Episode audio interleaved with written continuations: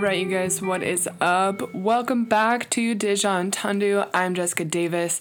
I think this is episode 10. Um, this week, I'm so pumped it's been only maybe a handful of episodes where I'm like, yeah, I can't wait to freaking talk about this. Like, I'm gonna go on there and I'm not even gonna do a sheet of notes. I just know exactly what I'm gonna say and it's gonna be so epic. And this is definitely one of those weeks. I've had such a ridiculously productive week, and I know uh, last week the episode didn't come out till Friday, but I was feeling so guilty about that that I just wanted to make sure that I got this one out on Wednesday because um, I put them out every Wednesday. So, like I was saying, this week has been so extremely productive. I have been working a ton and um, I had an amazing weekend and I registered for school. So I got that going. Um, and something that I had been putting off for years uh, I've accomplished. And I don't want to say that this was like a weight on my shoulders or something that had been like you know in the forefront of my mind. It it wasn't really but it's definitely been a long time coming and a long time is in like 4 years. 4 years a long time coming. Um so yeah so, this episode is titled Giving Thanks Where It's Truly Due.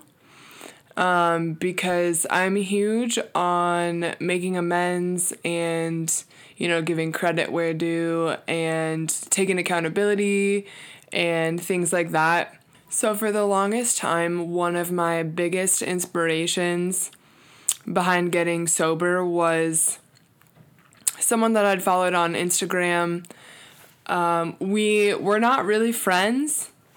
We didn't even really hang out that much at all in real life. She was from, you know, my hometown. Well, I put in quotes hometown. She's from Bend. And um, she didn't know, I think, really that I existed probably until one time we were at a house party together and we met. And I had been following her throughout the years, not not creepily or anything like that, but you know, like throughout the years, I was doing my life, she was doing her life, and we were kind of just doing our own things, going our own ways. And I remember she um, got sober back when I was still drinking a ton and I remember that I would look at her Instagram and be like, damn, she's a year sober. She's two years sober. She's three years sober. And now I think she's like, I don't know, probably five or six. Um, and it's just so intense to like see that. And keep in mind, this girl and I have probably only had like a handful of conversations in our entire life. But at this house party, we like used together.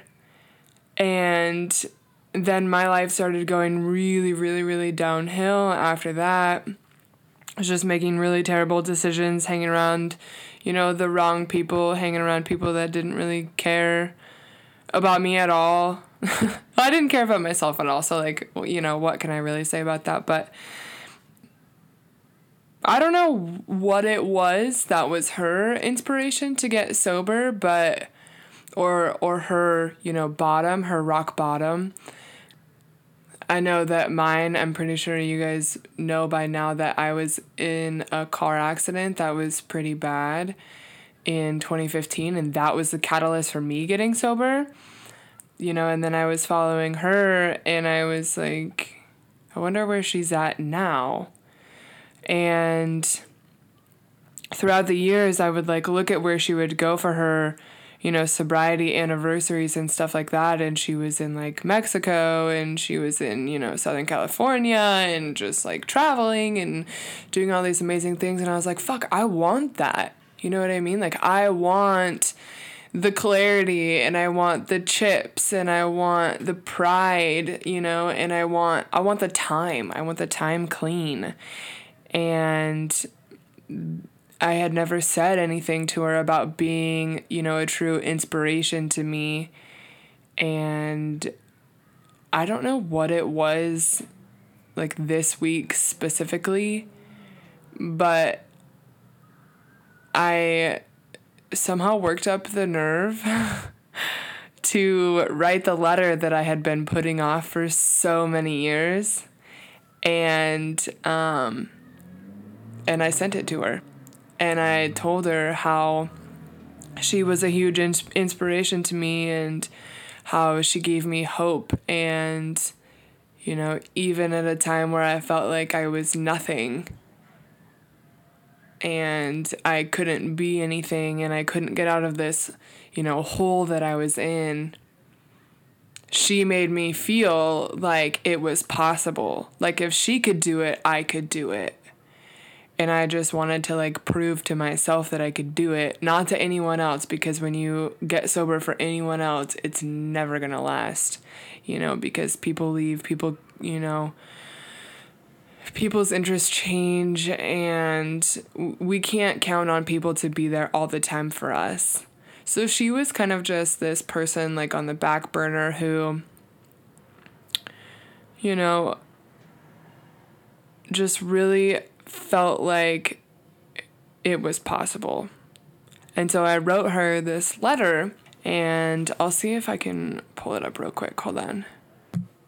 Oh, yeah, it started out with me. Like, the relationship in real life started out with me envying her because I had known her through, like, a friend of a friend. And I was like, you know, she's so talented and she's got all this going for her. And I was like, God, like, I never wanted to be her. It wasn't like that, but I was like, she's got so much going for her. And I wish that I had so much going for me. It was that kind of envy. And it slowly turned from envy to admiration over the years. And I think that that is a combination of not only her growth, but my growth as well. You know, seeing her grow into this like amazing human and you know create this life for herself that would have never really been possible if she were you know doing the same things that she was doing i now can say that i've done the same thing you know, I would never be able to be where I am right now if I was still drinking or, you know, up to my terrible ways that I was. I'd, uh, you know, and honestly, I would probably be dead in a ditch somewhere. uh, if if as sad as that is, it's fucking true, you know. Um, and just thinking about all of the opportunities that I wouldn't be able to have if I had never lasted this long. It's like really so depressing. I was on Instagram yesterday and there was this post by one of the people that I follow. Uh, I think they're called the Good Quote or something like that. And it said, oh gosh. It said you must want to spend the rest of your life with yourself first.